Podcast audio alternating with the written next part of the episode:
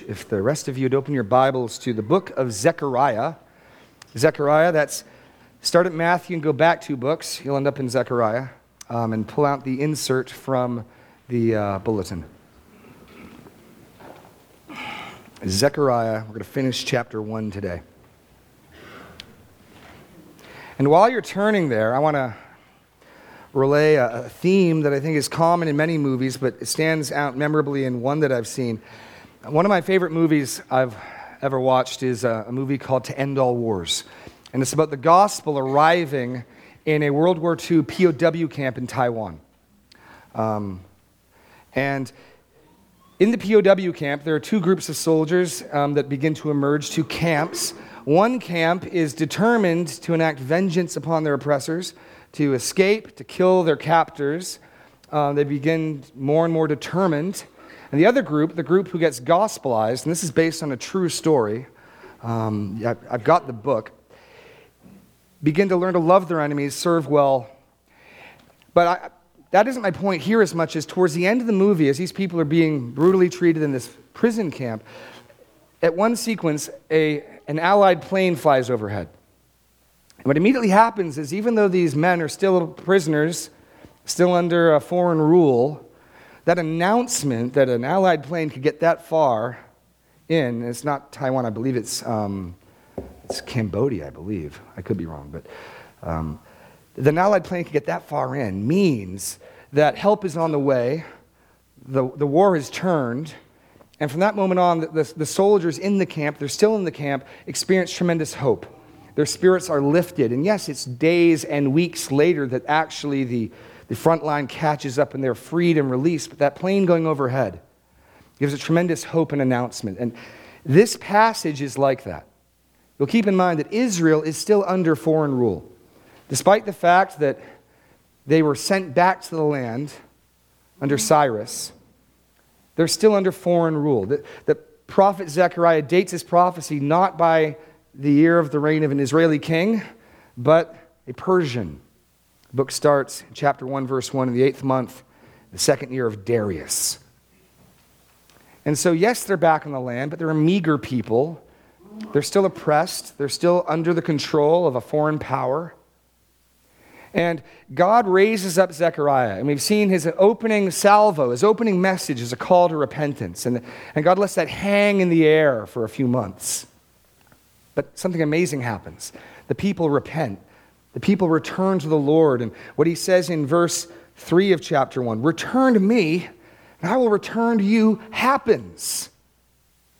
And then, as God looks upon a, a faithful and repentant people, he begins to pour out blessings and comfort. And that really is the theme of this book. The name Zechariah means God remembers. You're not forgotten. And in, what the book then moves into in our outline is from chapter 1 all the way through 6. Zechariah goes through eight night visions. I sort of suggested last week that Charles Dickens might have ripped off the idea of a Christmas carol where Ebenezer Scrooge gets three spirits, three visions in one night.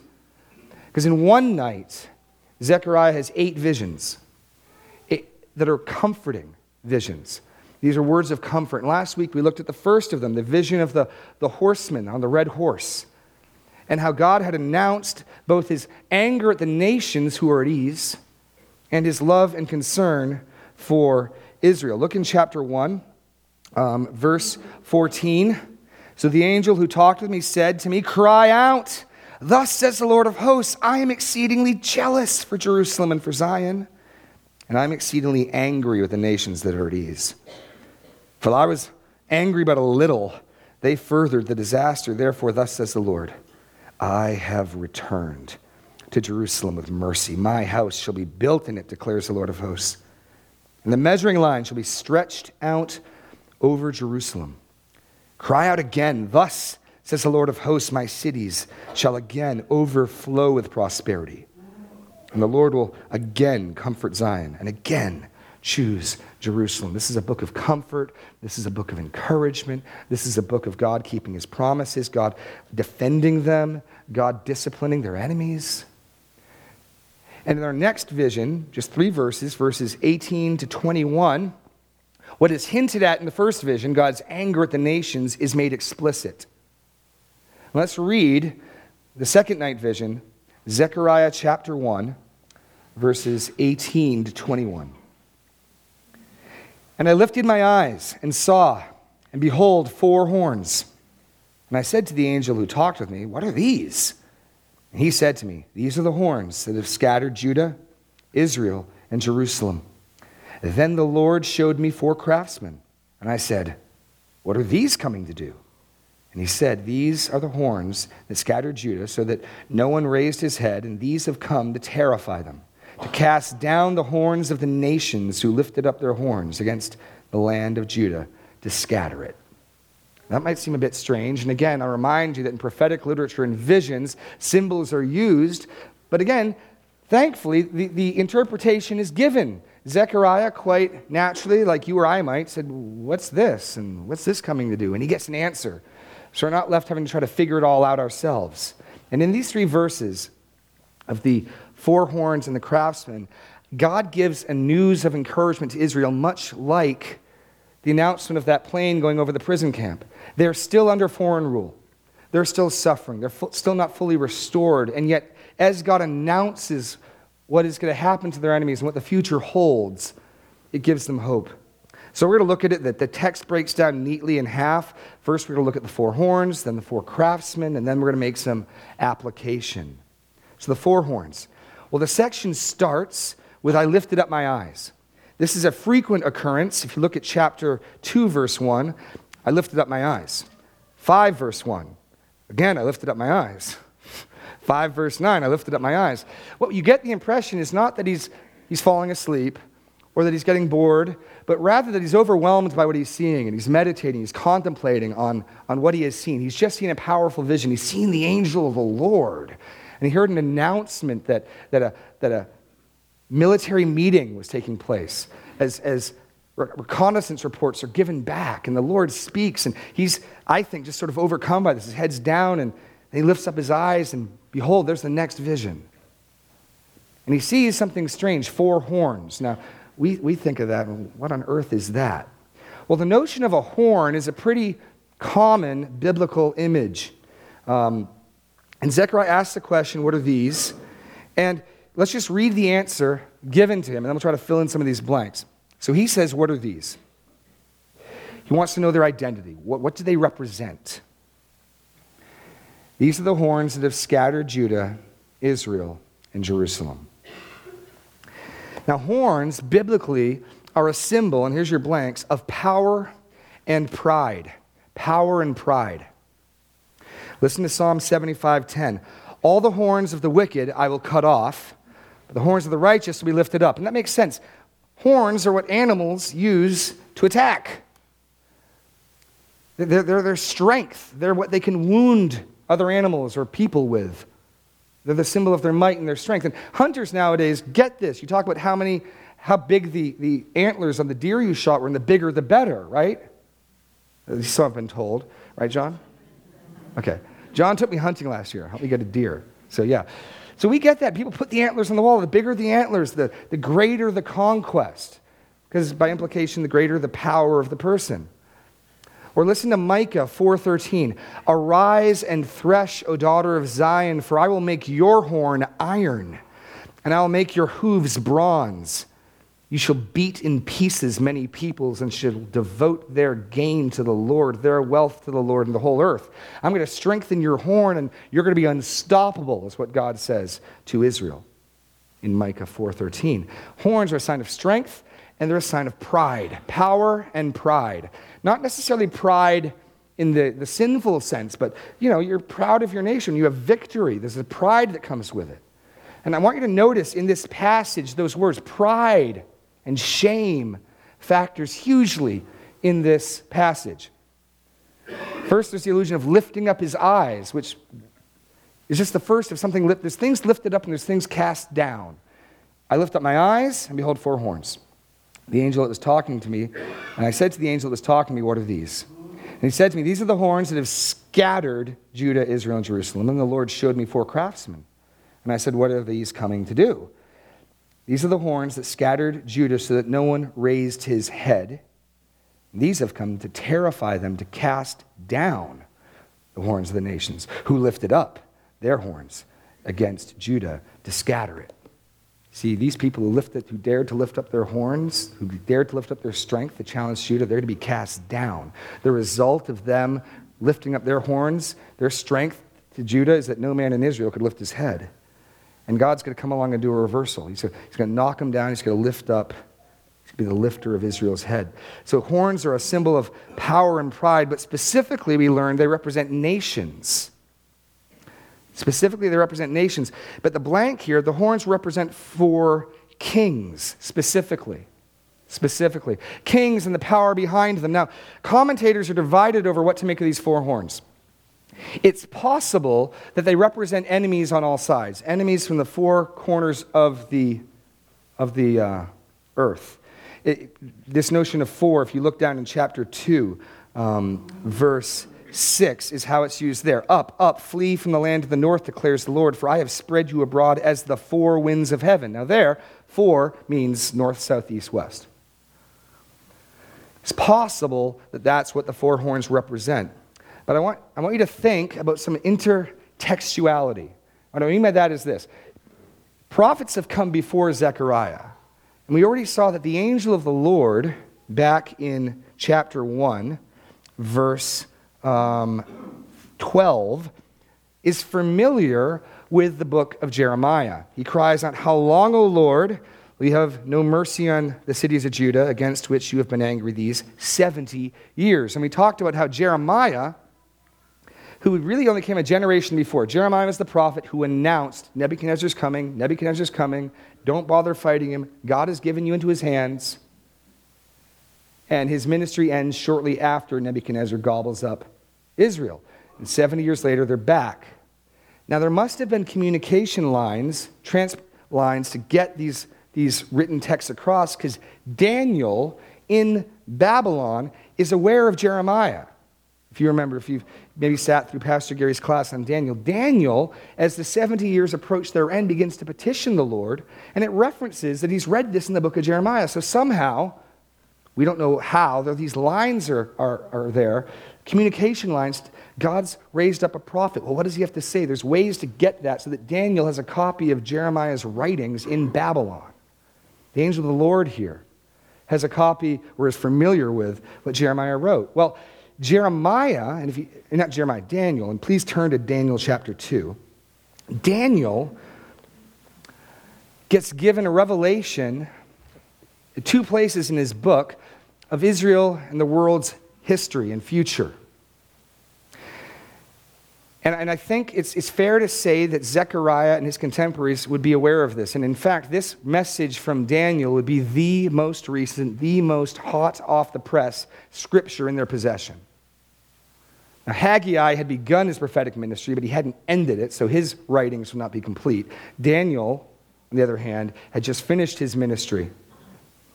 And with the concern that these people have for their future, I can't imagine that with a book that says so much about Israel's future and their present, that the people would not be eager to disseminate it.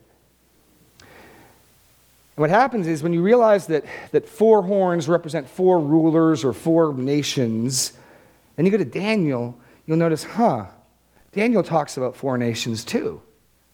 Let's, let's take a look.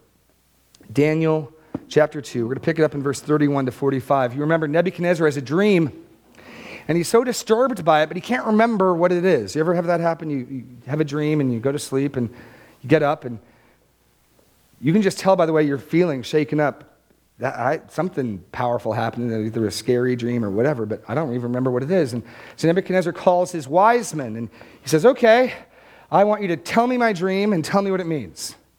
And they just say, No one can do that. Not very impressive. And he's so upset, he's going to put them all to death. And Daniel comes forward and he says, he, he can, by God's help, he can do it. And so in Daniel chapter 2, um, let's start in verse 31. You saw, O king, and behold, a great image. The image mighty and of exceeding brightness stood before you, and its appearance was frightening, and the head of this image was of fine gold. Its chest and arms of silver, its middle thighs of bronze, its legs of iron, its feet partly of iron, partly of clay. And as you looked, a stone was cut out by no human hand, and it struck the image on its feet of iron and clay. Now, jump down, he gives the interpretation, verse 38. Um, says, right at the end, You are the head of gold. So there's a statue, four layers. And Nebuchadnezzar and Babylon is the golden head. Then another kingdom is bronze. And another kingdom is, um, no, sorry, another kingdom is silver, then bronze, then iron and clay. And what we learned from studying Daniel is that these four nations represent Babylon, Medo Persia, Greece, and Rome. Jump, jump, over to chapter 7. Their identity becomes even more clear in, in Daniel. Daniel chapter 7. So, the short of, of, his, of Nebuchadnezzar's dream is here are the major world empires that are coming. It starts with you, Nebuchadnezzar, and then the statue's got three more layers. Daniel chapter 7, I'll just read the first eight verses.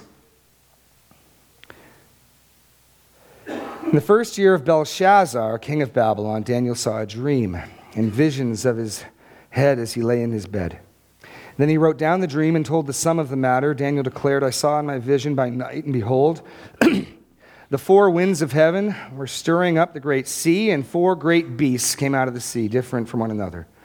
The first was like a lion and had eagle's wings. Then I looked, its wings were plucked off, it was lifted up off the ground and made to stand on two feet like a man, and the mind of a man was given to it. And behold, another beast, a second one like a bear.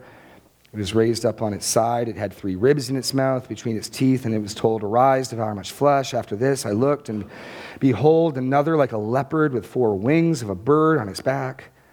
The beast had four heads and dominion was given to it. After this, I saw in the night visions, and behold, a fourth beast, terrifying and dreadful, exceedingly strong. It had great iron teeth. It devoured and broke in pieces, and it stamped what was left with its feet.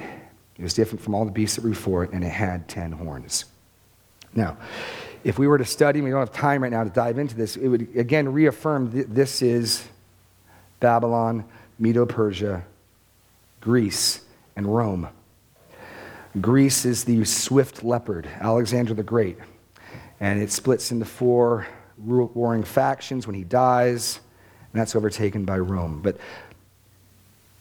whereas it's possible these four horns represent the four corners of the globe, given how fresh off the press and how familiar they must be with Daniel's prophecy, to, to have a vision of four horns to represent four rulers who will, who will oppress Israel, I, I can't help but think they'd make the connection. It, it, it lines up too well. But regardless, these horns represent four kings. And I think they represent Babylon, Medo Persia, Greece, and Rome. But what matters is what they're going to do. You can go back to Zechariah now. What they're going to do is clear in the passage. They will scatter, shame, and terrify Israel, Judah, and Jerusalem. Just, just look at that. These are the horns, verse 19 that have scattered Judah, Israel, and Jerusalem. And by listing Israel, Judah, and Jerusalem, I think he's just grabbing the whole thing. Um, Israel and Judah, the northern half, the southern half, Jerusalem, the capital, these, these are the horns that have scattered my people. And then if you look further, when he looks at the craftsmen, what do they come to do? These are the horns that scattered Judah so that no one raised his head, which is to say, they made them ashamed. You can't lift your head, your head's down. It's, it's a, it's a common picture of, of shame. Israel was ashamed. And they have come to terrify them and cast down the horns. So they will scatter shame and, and terrify Israel. I want you to turn in your Bibles to, to 2 Kings 24. And just briefly, I want to read to you the account of one of these horns, as I understand it Nebuchadnezzar in Babylon. Because we can read over the history of Israel and, and we can gloss over how brutal, how horrible was their treatment. We're just going to look at one of them. We're going to look at the, the conquest of Jerusalem by Nebuchadnezzar. And you'll get the picture of how Israel is scattered, shamed, and terrified. What happens is Jehoiachin becomes king, and he's a bit of a punk. He has a three month reign and he rebels against Nebuchadnezzar. Nebuchadnezzar, at this point, has just basically made a sort of peace treaty. And in verse 10, at that time, the servants of Nebuchadnezzar, king of Babylon, came up to Jerusalem, and the city was besieged. And Nebuchadnezzar, king of Babylon, came to the city while his servants were besieging it, and Jehoiachin, the king of Judah, gave himself up to the king of Babylon, himself and his mother and his servants and his officials and his palace officials. And the king of Babylon took him prisoner in the eighth year of his reign and carried off all the treasures of the house of the Lord and the treasures of the king's house, and cut in pieces all the vessels of gold in the temple of the Lord, which Solomon, king of Israel, had made as the Lord had foretold. He carried away all of Jerusalem and all the officials and all their mighty men in valor, 10,000 captives. This is where Daniel and, and Shadrach, Meshach, and Abednego get taken.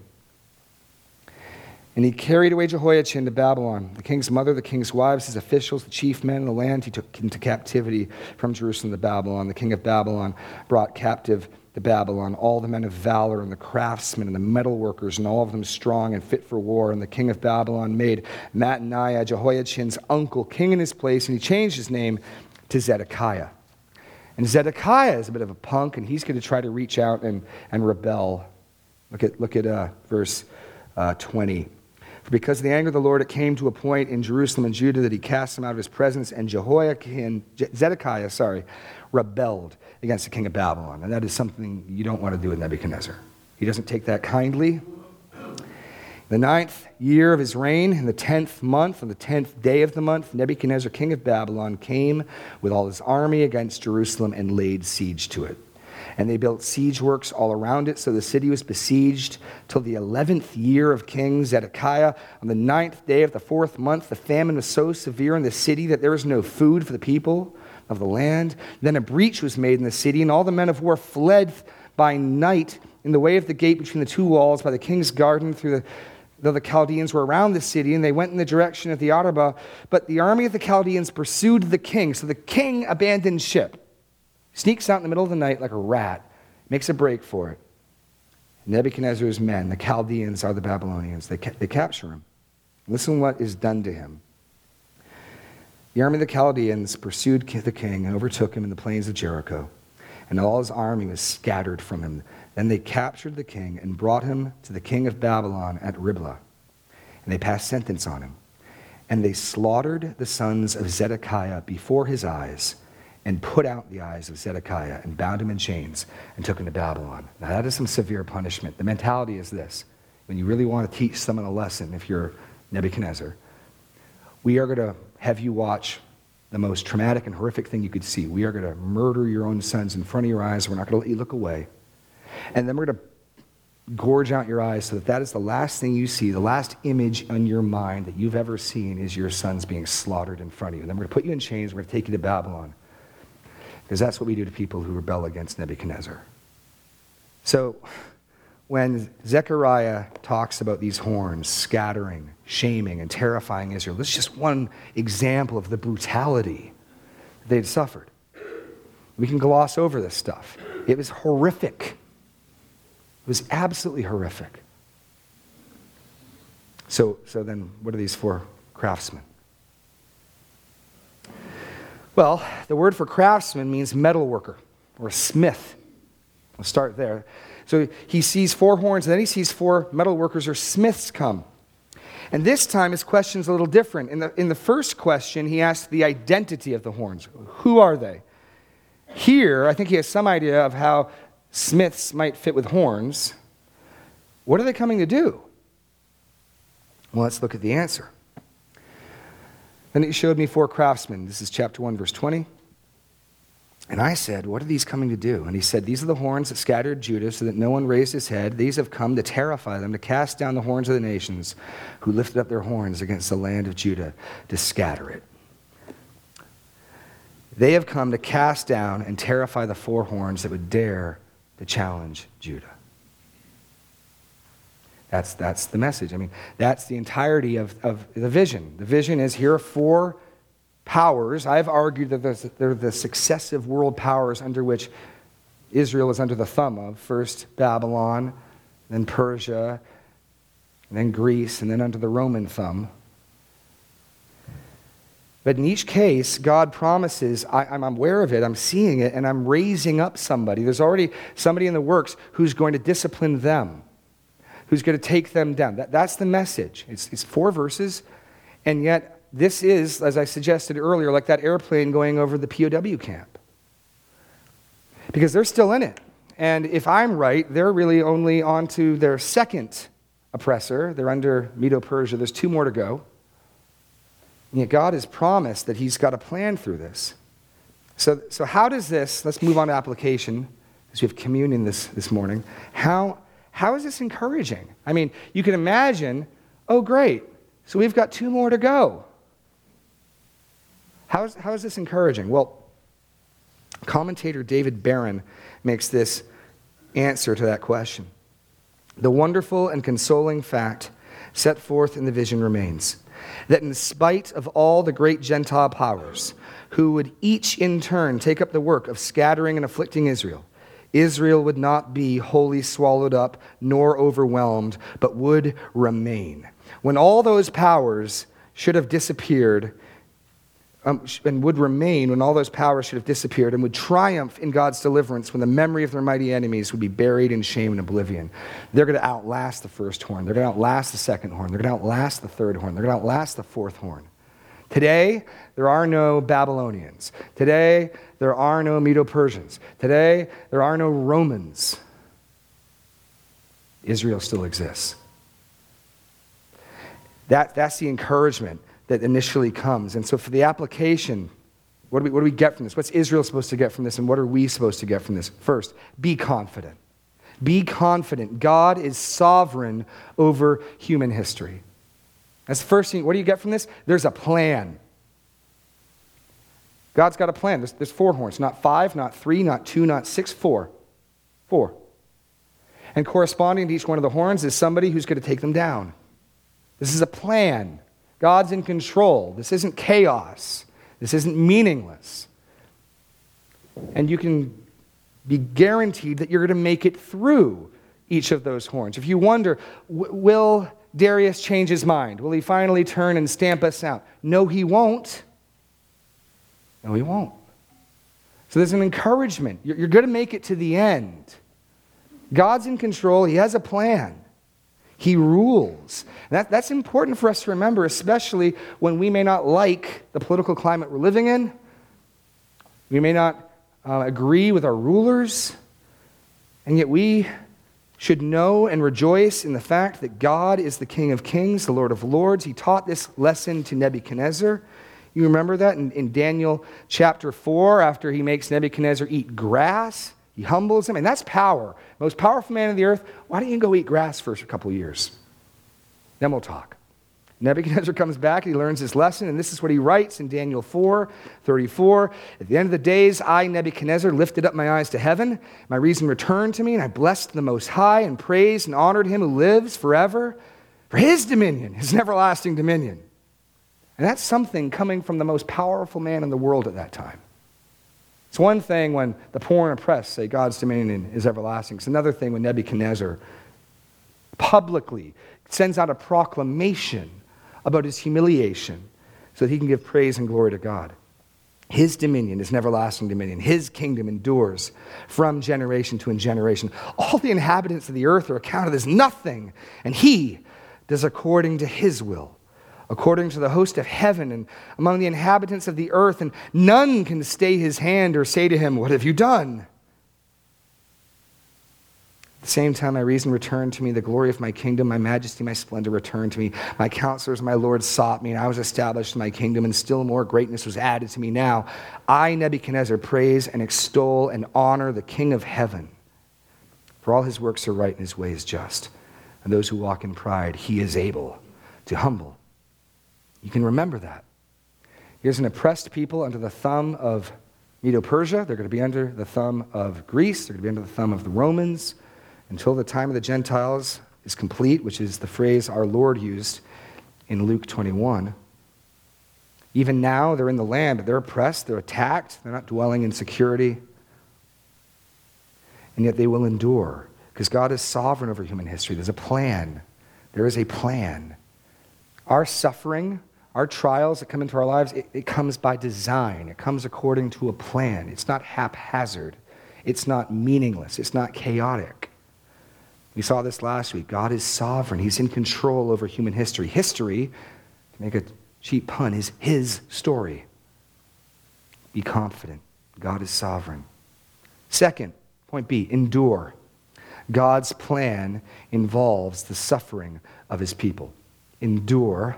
God's plan involves the suffering of his people. Now, this is the part that's harder to hear. But again, it's unmistakable. If God's got a plan and if he's in charge, what's unmistakable is God has ordained that four, not three and not five, but four horns oppress his people, scatter them, and terrify them. That, that's the inescapable conclusion. That's what Nebuchadnezzar says. He does whatever he wants. No one gets to say to him, Why have you done this and not that? Because he's God and you're not. And God has ordained, God's plan for human history involves the suffering of his people. Now you might say, why on earth would that be? Well, let me read a few passages to you. There's a lot of reasons for that. The Apostle Paul wrestled with this type of theology in 2 Corinthians 12 7. He writes this. I want you to listen to the reason. So, to keep me from becoming conceited, because of the surpassing greatness of the revelations that Paul had received, a thorn was given me in my flesh, which is a weak translation. It's a spear for his body.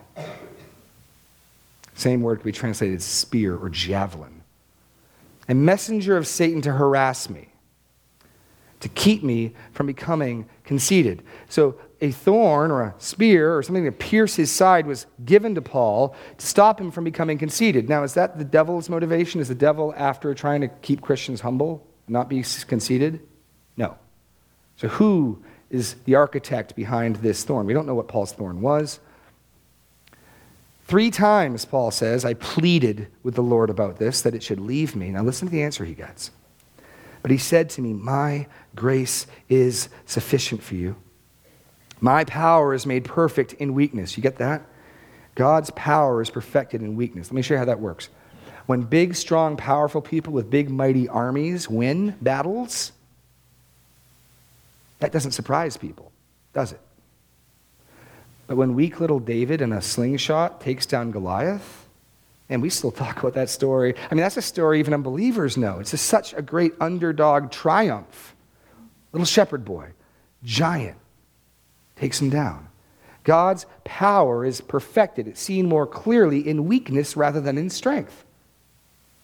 Right?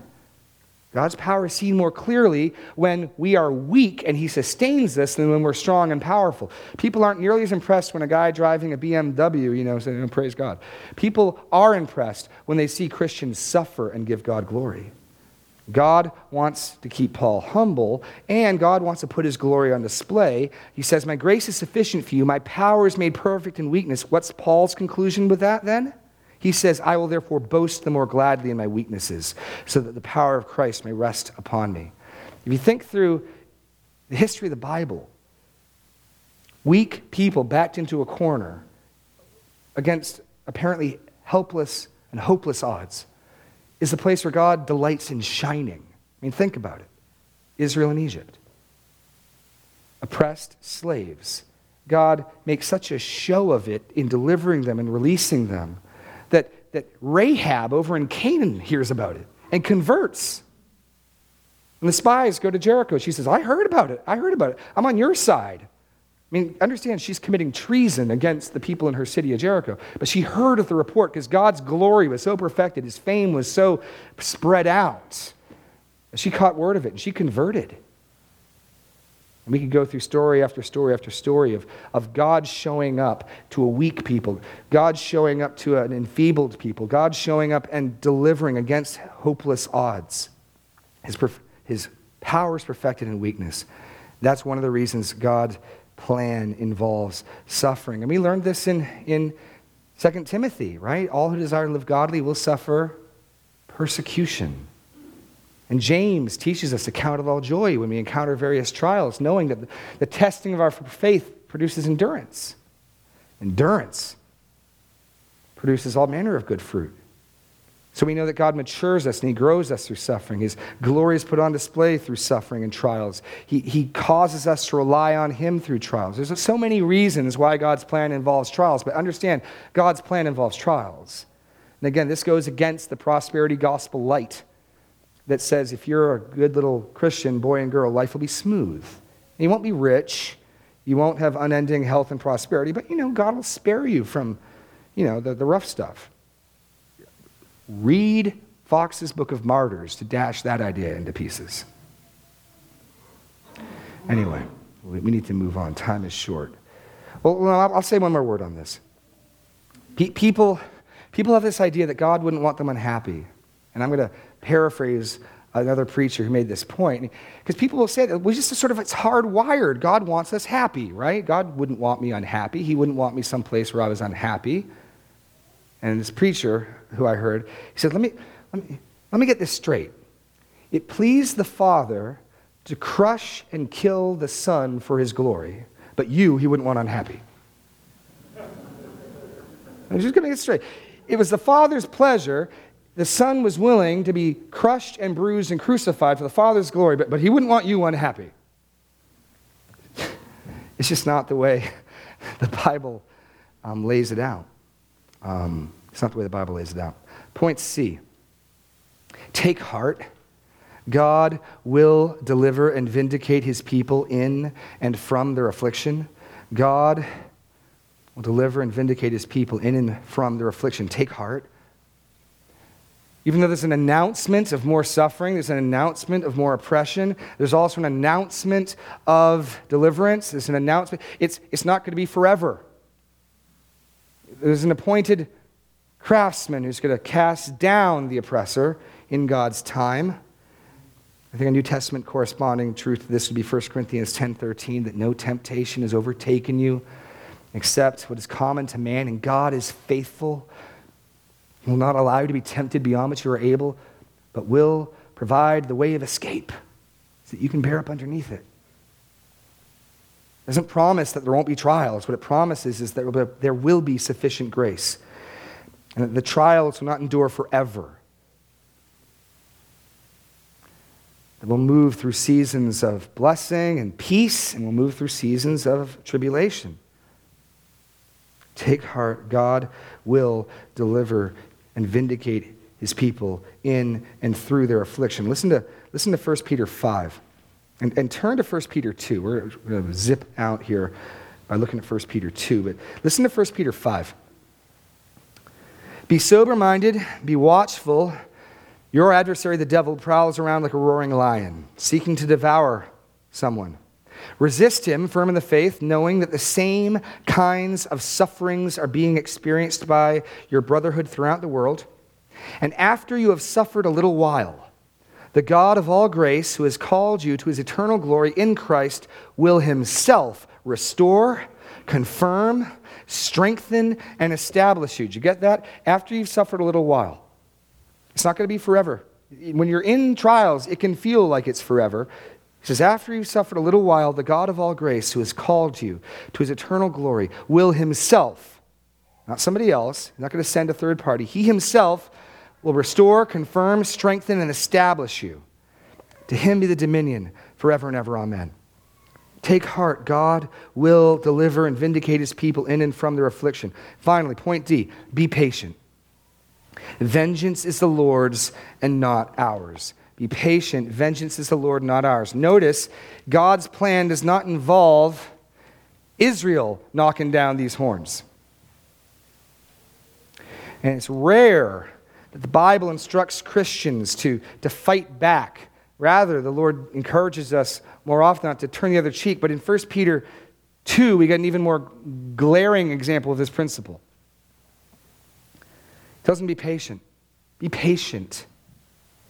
I've appointed the deliverer. I've appointed the one who will strike down your enemy. David wouldn't dare lift his hand against Saul. Michael, when he was wrestling with Satan, said, The Lord rebuke you. Now listen to, listen to 1 Peter chapter 2. This is hard stuff. Verse 18 Servants, be subject to your masters with all respect, not only to the good and the gentle, but also to the unjust. Why? Why should a servant submit, with all respect, to an unjust master? Verse 19. Now, because you might say, well, I'm not a servant, I don't say this applies to me. Because he backs up his instruction to servants in verse 18 with a universal principle in verse 19. For this is a gracious thing when mindful of God, one, anyone. This is true in all circumstances. Verse 19 is a universal principle. What is that principle? This is a gracious thing when mindful of God, one endures sorrows while suffering unjustly. For what credit is it if, when you sin and are beaten for it, you endure? But if, when you do good and suffer for it, you endure, this is a gracious thing in the sight of God. So, so Peter's actually speaking to slaves who are serving their masters well, and they get beaten for no reason. Maybe their master's drinking too much. And they're saying, Peter, I'm, I'm working hard, and I'm doing my job, and he beats me. And, and the amazing countercultural, our, our, our response is get out of there, fight back. It's a gracious thing when mindful of God, one endures sorrows with suffering unjustly. Verse 21. And again, this is something you don't often hear in the gospel call. For to this you have been called. What? Unjust suffering? Exactly. For to this you've been called because Christ also suffered for you, leaving you an example, so that you might follow in his steps.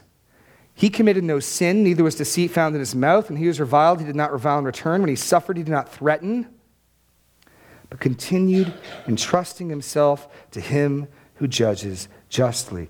Jesus was able to make it through all the mistreatment, all the suffering that he received, not because he thought he deserved it, not because he said it doesn't matter, but because he said, My Father will vindicate me, my Father will right the wrong, my Father will deal with them. And so I'm willing and content to suffer. And Zechariah tells Israel, God has appointed nations to scatter and terrify you.